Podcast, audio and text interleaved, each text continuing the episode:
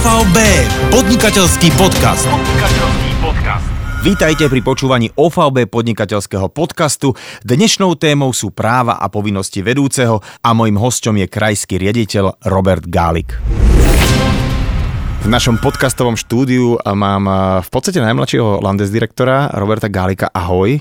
Zdravím všetkých. A teraz mi musíš povedať taký tvoj príbeh, že ako si sa vôbec dostal do OVB, že e, čo si robil predtým, či si vôbec niekedy, akože, ja neviem, keď si bol malý, sníval o takejto kariére, či si nechcel byť pilot, alebo ja neviem, smetiar, alebo čo, čím chcú byť takí chalani v Trnave? Čo, čím si chcel byť? Tak e, nejaké prvé sny, čo si tak spomínam z puberty, bolo určite nejaké podnikanie, ale to podnikanie bolo možno, že na takej smiešnej úrovni, že som sníval, že budem mať stánok s hotdogmi. To si len pamätám. Á, počkať, počkať. Hotdogy no. idú stále, to je podľa mňa dobrý biznis plán. Áno, áno. Ide o to, že kam ho postavíš. Tak, no ten to stánok, ktorý sa mi nepáčil, bol pri kine, takže veľa ľudí sa tam pohybovalo, takže to bolo také zaujímavé podnikanie v tej dobe pre mňa. Čiže no, ale Vlado Voštináre myslím, že tiež Trnavák ano. a ten mal aj stánok s hodogmi, to si pamätám, že uh-huh. my mhm. sme ho tu volali, volali kedy Párek, a, Trnavský Párek dokonca, takže no a potom čo bolo ďalej, čo bolo také, že čo si si už uh, mohol povedať, že to už je povolenie. Či si hneď vhúpol do OFAB? Nie, nie. Um, v podstate ja som chcel ísť dokonca aj na cyklickú, to znamená kuchár čašník som chcel študovať, ale rodičia na mňa zatlačili, že toto nie je pre mňa, mal by som mať niečo s maturitou, tak ma nejak dotlačili do obchodnej akadémie, čiže troška ma ohýbali na ten ekonomický smer, za čo som v dnešnej dobe aj určite rád. No a po škole, keď prišli s takým prekvapeným, prekvapivým rozhodnutím, že teda mal by som si nájsť prácu, uh-huh. tak ma to tak prekvapilo, lebo som nevedel nejako sa práca hľadá. V tej dobe neboli len také vymoženosti ako profesia a podobné. Takže kamaráti mi povedali, že v McDonalde berú každého, tak som sa prihlásil do McDonaldu a to bola moja prvá práca tam som zotrval nejaké 3 roky na Slovensku a potom som išiel do zahraničia na 3 roky. Ale musím povedať, že toto je veľmi motivačné, s čím si začal, lebo, uh, lebo nie každý má nejakú vysokú školu, možno súkromnú, 4 jazyky a tak ďalej a tak ďalej. A potom s tým sa možno inak začína. Ale vieš, čo ti poviem pravdu, že veľa, veľa známych ľudí, aj hercov, aj rôznych fakt, že top ľudí, možno aj manažerov a tak ďalej a tak ďalej, robilo presne v nejakom fast foode v McDonalde alebo tak ďalej a tak ďalej. Ale Svičnem z toho McDonaldu, pretože ty si uh, vraj veľký uh, obdivovateľ Talianska, všetko čo je talianského, čisto futbalisti, móda, auta, ale teda predpokladám, že aj kuchyňa. Že, čo, čo bol taký zlom, že čo ťa na tom Taliansku tak najviac bavilo a prečo si sa do toho tak akože pustil, že ja aj to Taliansko a že, že ma baví? No to neviem, kedy to presne začalo. Spomínam si akurát tak, keď prišli ešte počas strednej školy na výmeny pobyt Taliani, tak ma ten jazyk naozaj e, veľmi zaujal. Medzi tým možno, že v puberte vznikla nejaká taká láska k e, Juventusu Turín, takže tam sa to niekde kryštalizovalo a keď už teda boli nejaké možnosti na cestovanie, mm-hmm. a neskôr sa otvárali prvé pizzerie samozrejme a postupne sa dokonca aj začali zlepšovať, že aj pizza sa tam reálne začala robiť. Počkaj, ty stále ešte ideš tie, tie hotdogy, potom prišiel McDonald's áno, a teraz už pizza, hej, že áno. do, do vyššieho niečoho ideš, do presne tak, presne tak, takže tam to niekde vznikalo, až teda keď som párkrát vycestoval do Talianska, tak ma to nejak za srdce chytilo, tá ich taká pomalšia kultúra, čo naozaj mne pri tom relaxovaní a dovolenkovaní naozaj vyhovuje, že prídem do Talianska, vždycky tam spomalím a prispôsobím sa tomu ich rytmu. Presne tak, ja mám aj to rád, že proste dodržujú tú siestu, že jednoducho je teplo, čo sa budeme hýbať. No a ak by človek si mal vybrať jednu jedinú kuchyňu na svete, lebo vieš, dobrá je aj thajská, aj mexická, aj indická, ale keby som si musel jednu, že do konca života len tu, tak určite by to bola talianska, pretože presne to je tá vec, že strašne veľa lásky je v tom jedle a nie je to len tak, že proste to rýchlo nejak prípravia a rýchlo zjedia.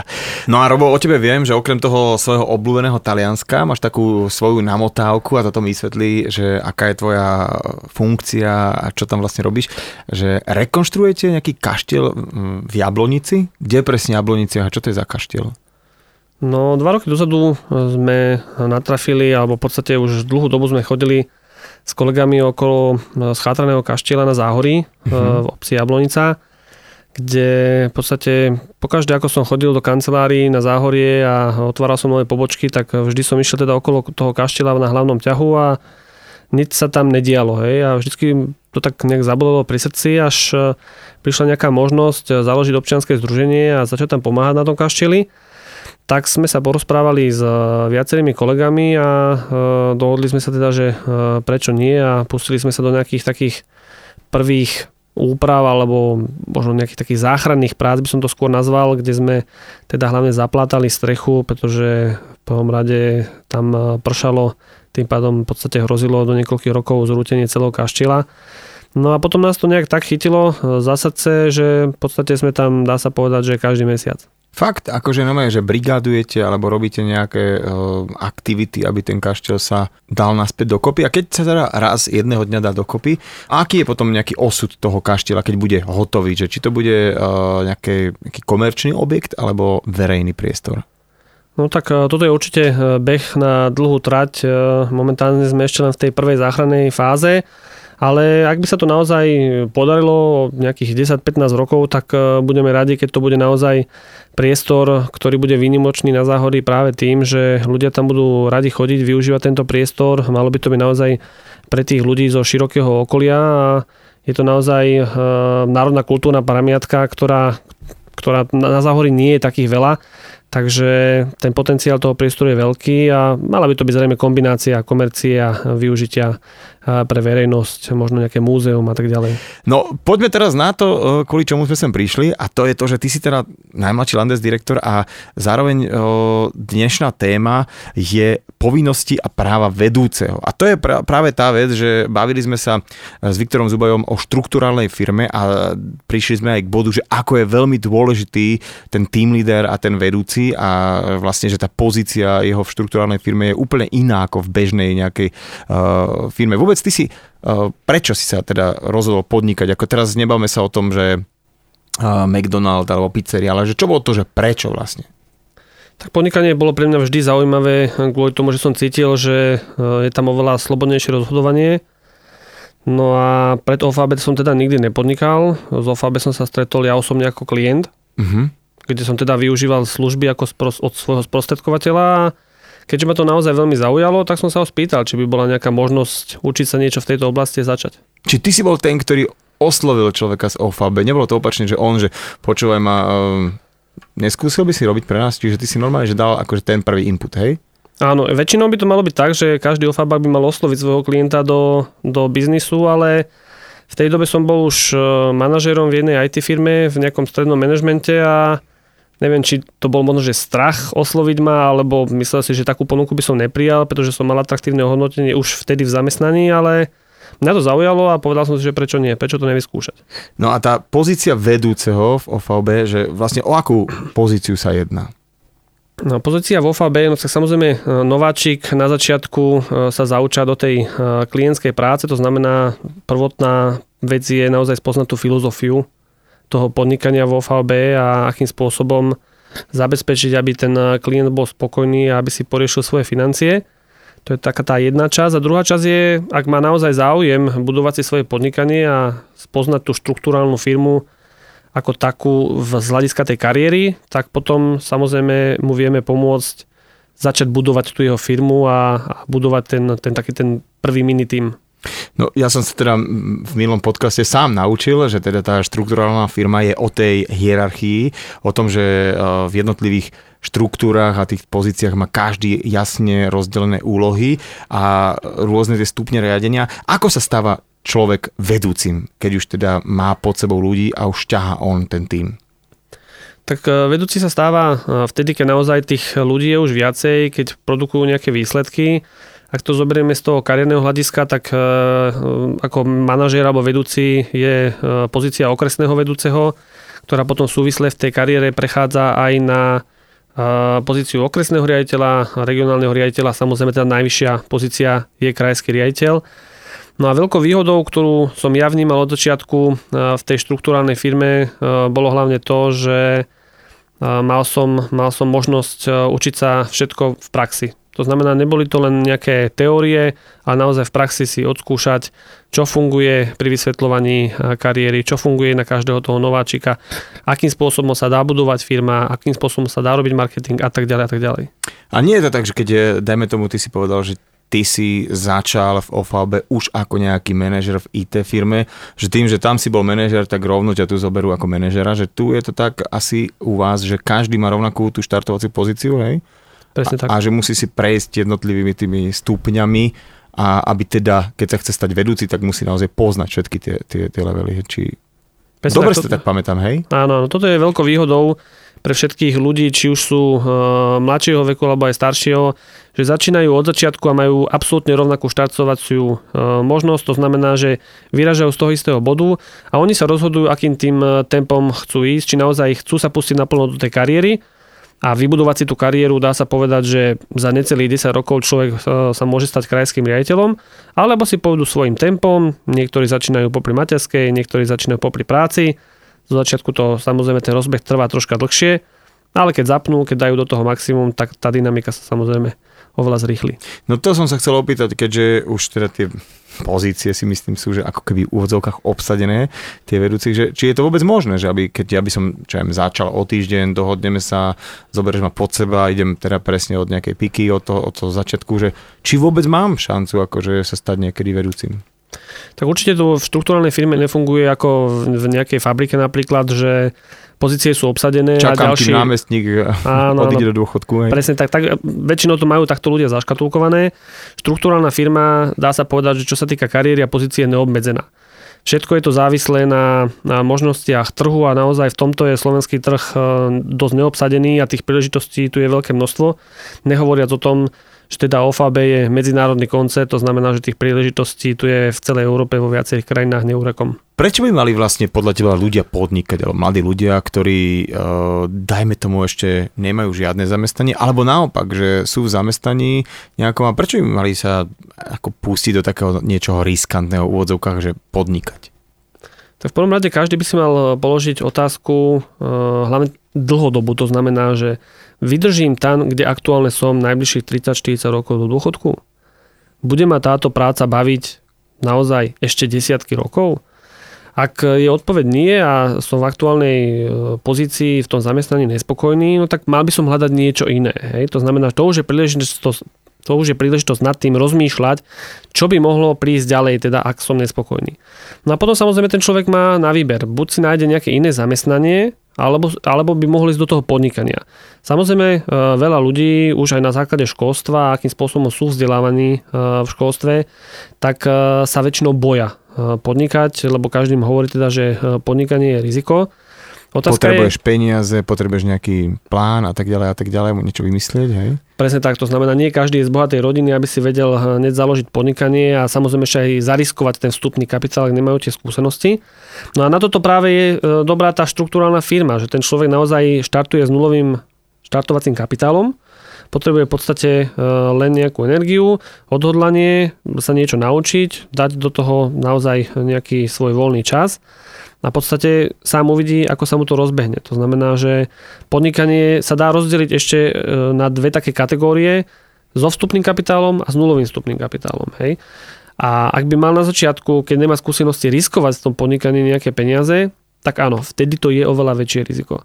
Ak však ide do podnikania s nulovým vstupným kapitálom, a to je štruktúrálna firma, tak v podstate riskuje len to, že stratí nejaký ten e, svoj voľný čas, ale zase aj počas toho času sa veľmi veľa naučí. Veľmi veľa naučí. No a to, to som práve chcel, že uh, pre takých úplných začiatočníkov, alebo pra, napríklad ja, keby som teda, by sme sa stretli niekde uh, na nejakej spoločenskej akcii, dáme debat, ty by si odhadol nejakým spôsobom, lebo máš tým nejakú skúsenosť, nejaký potenciál, že no, prečo nie? Oslovíš ma v nejakej správnej chvíli, ja ti na to prikývnem, tak aké sú také možno tvoje prvé rady? Že či je niekedy ten, teda A otázka Bčko v tejto otázke, že či uh, máš skúsenosť, že niekedy je lepšie taký ten nepopísaný kus papieru, ktorý uh, proste si robíš na svoj obraz, alebo niekto, kto síce má skúsenosti, ale musíš ho mnohým veciam odúčať. No, tí, ktorí majú skúsenosti, ale tie skúsenosti sú skôr teoretického rázu, to znamená, že ten papier je už popísaný, tak niekedy je to naozaj ťažké, lebo dáva do toho príliš veľa teórie a pritom v praxi to funguje úplne inak. Hej, takže mne osobne vyhovuje práca s človekom, ktorý naozaj je ten nepopísaný papier, kde to naozaj zaučím priamo do praxe, naučím ho tú filozofiu toho podnikania, filozofiu práce s tým klientom a takému sa väčšinou aj na začiatku darí oveľa lepšie. A čo by si teda, napríklad mne, hej, začnem.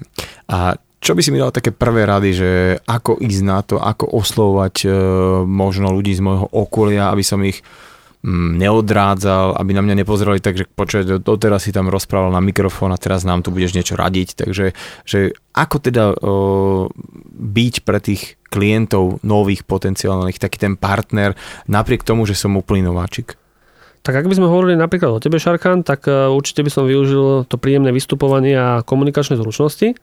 To znamená, to je to, čo by bola tvoja silná stránka a jeden z tých dôvodov, prečo by si sa určite presadil. A ak by tam boli samozrejme nejaké negatíva, ktoré by sme odhalili v tých prvotných komunikáciách, na tých prvotných stretnutiach, tak na tých by sme sa samozrejme začali uh, pracovať. Hej? Čiže je to tá taká, že tímová spolupráca na tých klientoch, že ty najprv ukážeš, potom necháš toho človeka samostatne robiť a ty na to dozeráš, hej, a Áno. vyhodnotíte to, hej?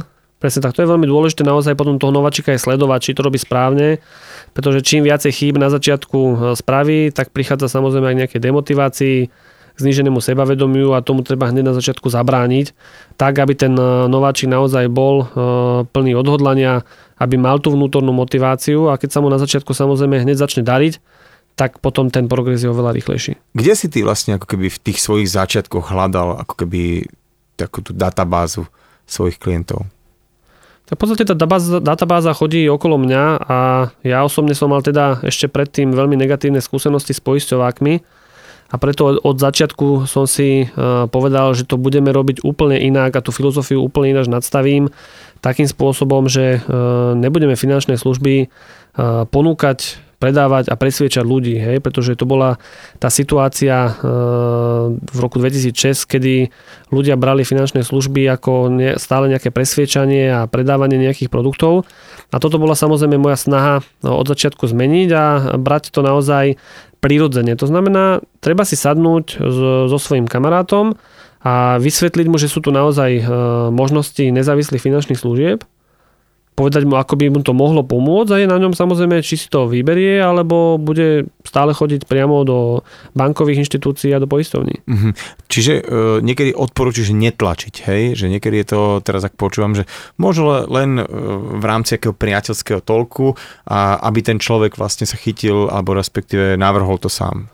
Presne tak. Poviem mu, o čom e, je moja práca a ak vzbudím jeho záujem, tak on sa ma sám opýta na, na nejaké detaily k tomu. A máš také skúsenosti, že niektorí klienti tvoji uh, tým, že vidíš v podstate do ich finančnej situácie a, a dajme tomu si upratal niektoré veci, ktoré robili nesprávne a teraz je to lepšie pre nich a výhodnejšie, že sa stanú v podstate takými kamošmi alebo takými až taká, že si taká vzdialená rodina? Určite veľké množstvo klientov eh, je mi absolútne vďačný za to, že som im istým spôsobom zmenil život, pretože každý ten klient prichádza s inou životnou situáciou a boli aj klienti, ktorí boli naozaj zadlžení e, až po uši. V podstate nemali ešte nič v rámci takých tých základných hodnôt, ako je nejaké prvé bývanie, prvé auto, nechodili nikam na dovolenky, pretože zle rozbehli ten život od e, mladých čias a v podstate hneď sa zauverovali na všetko. Takže vysekať z tých problémov e, nebolo ľahké a naozaj tým pádom tá vďačnosť je aj e, oveľa vyššia. Dneska vedia, že aj pomocou využitia tých finančných služieb sú dneska úplne niekde inde. Čiže akože okrem toho, že predávajú sa nejaké produkty, takže ako keby sa vzdeláva ten klient a robí sa nejaká taká finančná gramotnosť, by som to mohol nazvať? Určite. Mám v podstate u každého klienta také tri priority. V prvom rade je to ušetriť mu čas, mm-hmm. v druhom rade ušetriť mu čo najviac peňazí a na treťom mieste je učenie finančnej gramotnosti, ako by sa mal správať, keď eh, hovorí o peniazoch. Robo, a teraz poďme rovno na teba, že ako sa toto celé tebe podarilo, aké boli tie jednotlivé pozície, keď tak spätne uh, pozrieš na to, že keď si začal a teraz keď si ako Landes direktor, že, že, že také tie jednotlivé stupne, že keď si tak vieš spätne spomenúť. Mm. No tak ako som spomínal, klientom sa stal, som sa stal v roku 2006, kde som bol prekvapený teda, že aj takéto služby fungujú, že to nie je len o tom, že človek musí vždy priamo do banky alebo priamo do poisťovne, ale naozaj môže využiť človeka, ktorý je nezávislý a má prehľad o to, celom tom finančnom trhu. Takže ma to oslovilo, vstúpil som v podstate do tej firmy zatiaľ popri práci, to znamená, že robil som to uh, popri tom, čo som chodil 10-11 hodín do práce a začalo sa mi dariť, prvých klientov som mal v celku rýchlo, pretože každý v mojom okolí a každý aj v okolí každého človeka v podstate využíva nejaké finančné služby. Akurát problém je v tom, že ich nemá dobre nadstavené, pretože mm-hmm. ich nadstavoval niekto, kto nebol nezávislý a nemal taký rozhľad. Mm-hmm. No a potom samozrejme, keď som sa po nejakých pár týždňoch dozvedel teda, že je tu možnosť aj kariéry a dokonca tá kariéra teda nie je ovplyvnená, tak ako sme spomínali, že niekto ma niekde dosadil, ale naozaj si to môžem vybudovať sám a tie čísla v rámci kariéry sú presne vopred dané, to znamená vieme vopred na každú pozíciu, koľko musím mať ľudí v týme, aké musím robiť e, výsledky, na základe toho som povyšovaný. Tak toto ma veľmi zaujalo, pretože tá garantovaná kariéra je to, čo mi práve v tom zamestnaní chýbalo. Bol tam nejaký šéf, práve môj šéf v poslednej firme bol dosadený na pozíciu, mm-hmm. Vedel možno 10% z toho, čo ja ako podriadený. A... Čo je veľmi demotivujúce asi uh, v mm-hmm. akomkoľvek zamestnaní, že ak teda je tam človek, ktorý má nejakú ambíciu sa zlepšovať, posúvať, ale keďže je, že limit je hneď teda nad ním, tak koniec, hej? Presne tak. No ja som v tom, zaži- v tom zamestnaní teda zažil práve to, že keď som žiadal o povýšenie, tak ako odpoveď prišla, že som príliš mladý. Mm-hmm. A to mhm. bolo dosť taká ako negatívna motivácia alebo nejaký taký štart toho, že som začal uvažovať naozaj o niečom inom, že toto nebude asi tá správna voľba. Dobre, stalo sa, že išiel si presne podľa takých tých presne pevne danej štruktúry, že vie, že ak, čo máš splniť na to, aby sa posunul o stupienok vyššie. No teraz si teda na pomerne vysokom poste, a, ale čo to teda prinieslo tebe, že nejaké také, jednak, že za nejaké zadosť učinenie, ale aj to, že a aké je to vôbec byť vedúcim, vieš? Že, že či to teda má veľa, máš práv, povinností, alebo vôbec čo to sa o sebou obnáša, čo to obnáša? Tak eh, keď som končil strednú školu, tak som si ani veľmi neveril v to, že by som naozaj mohol dosiahnuť niekedy takú dobrú a vysokú kariéru alebo vysoký post, ako je dneska pozícia krajského riaditeľa. Ale eh, naozaj to prinieslo veľmi veľa, hlavne eh, čo sa týka životného štýlu. To znamená, že ten človek môže žiť úplne iný životný e, štýl, keď e, samozrejme robí kariéru, robí nejaké posuny. Samozrejme, to je to, samozrejme je to nejaké uznanie a dôležitosť, ktorú ten človek dostáva ako vedúci, ako manažér tej skupiny. Samozrejme je to motivácia, keď človek aj vidí, že má svojich ľudí v týme a pomáha aj im robiť tú kariéru. To znamená, oni sa posúvajú ďalej dopredu a to je naozaj veľkou motiváciou aj priamo pre mňa. No dobre, ale to sú také tie, tie teraz si povedal, tie dobré veci, alebo nie, že dobre, asi tie zlé nie sú, že zlé, ale uh, musíš byť asi príkladom pre ostatných, musíš stále asi ťahať to, musíš to, lebo tak sa hovorí, že uh, keď vedúci trošku dá dole nohu z plynu, tak celý tým trošku ako keby spomalí a tak ďalej a tak ďalej. Aké je to motivovať eh, svojich ľudí, ktorí sú pod tebou, keď si v štruktúrálnej firme, alebo keby keďže máš skúsenosti aj s takou klasickou obyčajnou firmou, že keby to si bol v obyčajnej firme. Tak rozdiel je určite v tom, že v zamestnaní tí ľudia musia robiť, e, sú v zamestnaní, majú nejakého šéfa a tam tá motivácia si myslím, že je niekedy aj ťažšia ako v podnikaní, keď človek pracuje naozaj s podnikateľmi. A práve v tej štruktúrálnej firme hovoríme o tom, že sme podnikatelia a každý podniká preto, lebo chce niečo dosiahnuť. Hej. Podnikanie už je dané, teda, že je to e, nejaká činnosť na vytvorenie nejakého zisku. A tí ľudia tým pádom už väčšinou majú tú vnútornú motiváciu, prečo vlastne podnikajú. Takže tá motivácia je oveľa ľahšia. Tam už je potom dôležité naozaj byť e, príkladom pre tých ľudí, byť vzorom pre nich práve tými aktivitami, e, tým, ako, ako žije ten svoj e, život, aj pracovný, ale samozrejme, že aj súkromný. No a keď si bol teda v inej firme, pomerne na vyššom poste, takže tiež si tam musel vypracovať. A keď to teda porovnáš s OVB, aké je tam, aká je tam tá výmena tých skúseností, že e, nejak metodicky, že naozaj, že idete po tých ľuďoch, ktorí ti prišli do týmu, že ich nejak učíte, vyučujete, kontrolujete. Ako to, ako to prebieha, vieš? Tak samozrejme každý človek, ktorý prichádza k nám do týmu, tak má iný životný príbeh a na základe toho sa e, mu vždy aj ja ako manažer prispôsobujem. To znamená, že s niečím už príde, čo už ovláda, čo vie.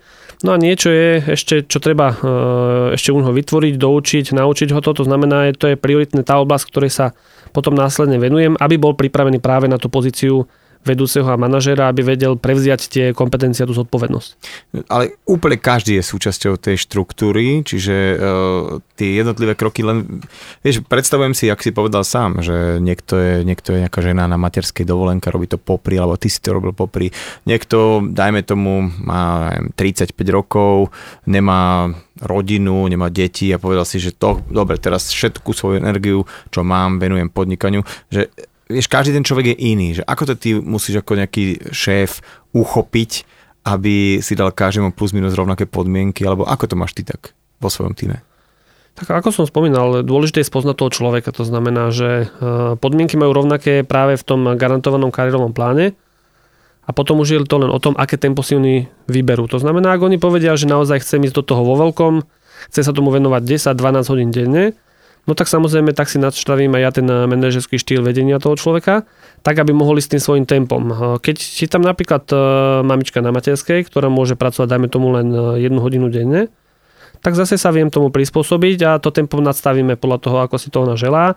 Priorita je len hlavne, aby bol klient spokojný, a aby ona si dodržala tie veci, ktoré si ona od nás začiatku predsavzala. Uh-huh. A máš niekedy aj tak, taký, takú skúsenosť, že do, paradoxne, že takýto človek, ktorý má keby menej času, uh, dáva ešte väčší výkon ako niekto, čo sa snaží, snaží a robí čo najviac, ale mu to tak nejde ako Jako, tu musím povedať naozaj veľký obdiv napríklad tým spomínaným mamičkám na materskej, že život ich už naučil mať úplne iný time management a ten time management je úplne prepracovanejší oproti napríklad nejakému človeku, ktorý skončil uh, po maturite, ide prvýkrát pracovať, tak on nemá ešte to pracovné tempo také dobré. Takže tu sú naozaj veľké rozdiely a zase je to potom o tom prispôsobovaní sa a venovaní sa tým konkrétnym potrebám, ktorý tí ľudia majú. To znamená, že ten rozvoj ľudí u jednotlivých tých nováčikov je rôzny. No, spomínali sme to teda, že podnikanie zo svojej podstaty je o tom, že chceš viac dosahovať a väčší zisk a proste, že ideš za nejakými čoraz väčšími cieľmi, ale už keď si, dajme tomu, v rámci štruktúralnej firmy si vedúci, už si teda niečo dosiahol, tak aké je takéto, že aká je tá zodpovednosť tvoja, že, že dobre, tak som tu, ale to so sebou nes, nenesie len to, že OK, uh, viacej zarábam, uh, ako si povedal, že je tam to zadosť učinenie, ale teda aj, aké, aká je tá tvoja zodpovednosť? Mhm. Tak zodpovednosti samozrejme každého vedúceho sú aj podľa tej danej pozície. Základom každého manažéra alebo vedúceho je, aby samozrejme bol inšpiráciou pre tých všetkých ľudí vo svojom týme. Takže ak ten manažer je vzorom pre svojich ľudí, ak im ukazuje tú správnu cestu a dá im od začiatku tú správnu filozofiu, tak je veľký predpoklad, že celému tomu týmu sa bude veľmi dariť. No a aké sú také, že až by som to nazval povinnosti toho vedúceho voči svojmu týmu? Tak v prvom rade je to tá inšpirácia byť vzorom, v druhom rade je to určite vzdelávanie a rozvoj celého týmu a určite to líderstvo. Viesť ten tým správnym smerom. Bavili sme sa o tom, že teda ten vedúci alebo team leader má uh, kopec povinností voči svojmu týmu. A aké má teda také práva, že, že čo je na tebe, čo stojí, že ja neviem, o niečom rozhodnúť, že čo, o čom najviac rozhoduješ? Tak hlavne to právo, ktoré ja vnímam v štruktúrnej firme je e, právo slobody a slobodného rozhodovania sa, e, čo teda v zamestnaní nie je vždy tak. A to slobodné právo sa hlavne prijavuje v tom, že keď si už človek buduje ten tím, tak naozaj si môže vybrať e, tých ľudí, s ktorými on chce spolupracovať, s ktorými chce budovať ten tím. Že ti tam proste niekoho nedosadia, Presne len tak, tak, ale proste jednoducho tých ľudí, ktorí si ty dosa- dosadíš do týmu, tak tí sú tvoji, hej?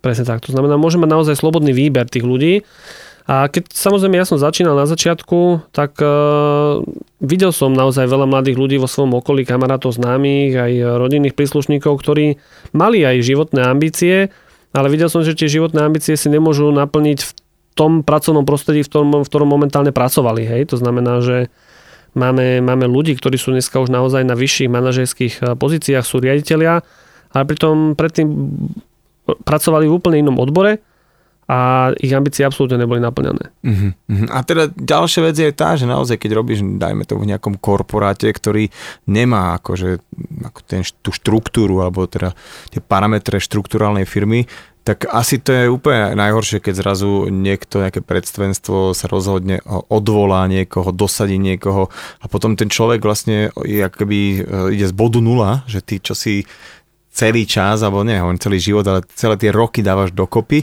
by ti to vlastne niekto takto že rozrušil. Takže to tvoje, to tvoje právo je držať si ten svoj tým alebo určovať, ktorý bude mať akú pozíciu a aké nejaké, čo zastupuje vlastne v tom týme, hej? Ja neurčujem, kto má akú pozíciu, o tom je tak garantovaný mm-hmm, kariérový Garant, plán, teda, áno. že oni si to určujú svojimi aktivitami a výsledkami. Takže vždy je to o tom, aké ambície ten človek má dosiahnuť niečo v tej štruktúralnej firme. Niektorí na začiatku si povedia, že teda chcú byť na nejakej prvej úrovni manažmentu a chcú riadiť nejaký menší tým ľudí, sú s tým spokojní, e, majú výsledky, dokážu si zarobiť na svoj život, ktorý splnia si samozrejme svoje sny a ciele, tak je to OK, ale potom sú aj ľudia, ktorí sú naozaj veľmi dynamickí ambiciozní a tí naozaj idú e, vo veľkom, e, zamakajú naozaj nie je len 8 hodín deň ako v bežnom zamestnaní, ale dajú do toho niečo navyše a potom samozrejme tie výsledky e, idú oveľa rýchlejšie nahor.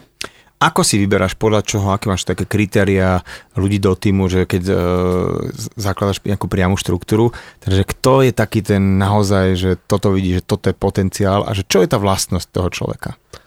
Tak, tak ako um, svet je pestrofarebný, tak naozaj aj tí uchádzači alebo potenciálni nováčikovia sú naozaj pestrofarební a určite neodporúčam to naozaj nejak zúžiť do nejakého úzkeho výberu. Takže pre mňa je veľmi dôležité, aby ten človek mal hlavne nejakú energiu, pozitívnu energiu, e, naozaj má pozitívny pohľad e, na svet, vidí príležitosti okolo seba a nevidí len problémy, čo v dnešnom svete je naozaj e, problém takých ľudí niekedy nájsť, pretože cítiť aj veľa negativity, ale keď cítim, že ten človek má energiu, má nejaké odhodlanie a hlavne je s niečím nespokojný vo svojom živote, tak vždy je to príležitosť na to sa s ním porozprávať a ak by to bol vhodný kandidát do môjho týmu, že mi tam zapasuje, tak určite idem do pracovnej ponuky. Ty ako vedúci manažuješ ich kariérny rozvoj, alebo to už tou podstatou tej štruktúralnej firmy sa robí samo? Je to vždy o vzájomnej komunikácii s každým členom týmu. V podstate ja sa u toho nováčika nestávam nejakým šéfom a vždy tomu to aj od začiatku vysvetlím, že naozaj e, som v podstate jeho kamarát, ktorý je v roli kouča alebo mentora a vždy mu budem radiť, vždy mu budem po ruke, keď niečo bude potrebovať. S tým, že ten priebeh e, funguje cirka nasledovne. E, na začiatku v podstate ja mu tie veci ukazujem, ako fungujú na tom finančnom trhu a on sa pozerá a sleduje to. Následne dám jemu priestor, to znamená, on to skúša v tej praxi, ja som vedľa neho a dávam mu spätnú väzbu, teda, že čo bolo dobre, čo bolo zlé, čo by trebalo zlepšiť. Mm-hmm. No a potom e, samozrejme prichádza, prichádza tá fáza, kedy to začne robiť sám, prichádzajú tie výsledky, samozrejme tým pádom rastie aj to sebavedomie toho človeka a zrazu ten človek zistí, že má naozaj naviac e, vo svojom živote, ako pôvodne možno, že predpokladal, respektíve ako mu to hovorili v zamestnaní, kde ho ani nemotivovali smerom nahor, ale motivovali ho, aby ostal na pozícii, e, dostával stále ten istý plat a bol tam čo najdlhšie.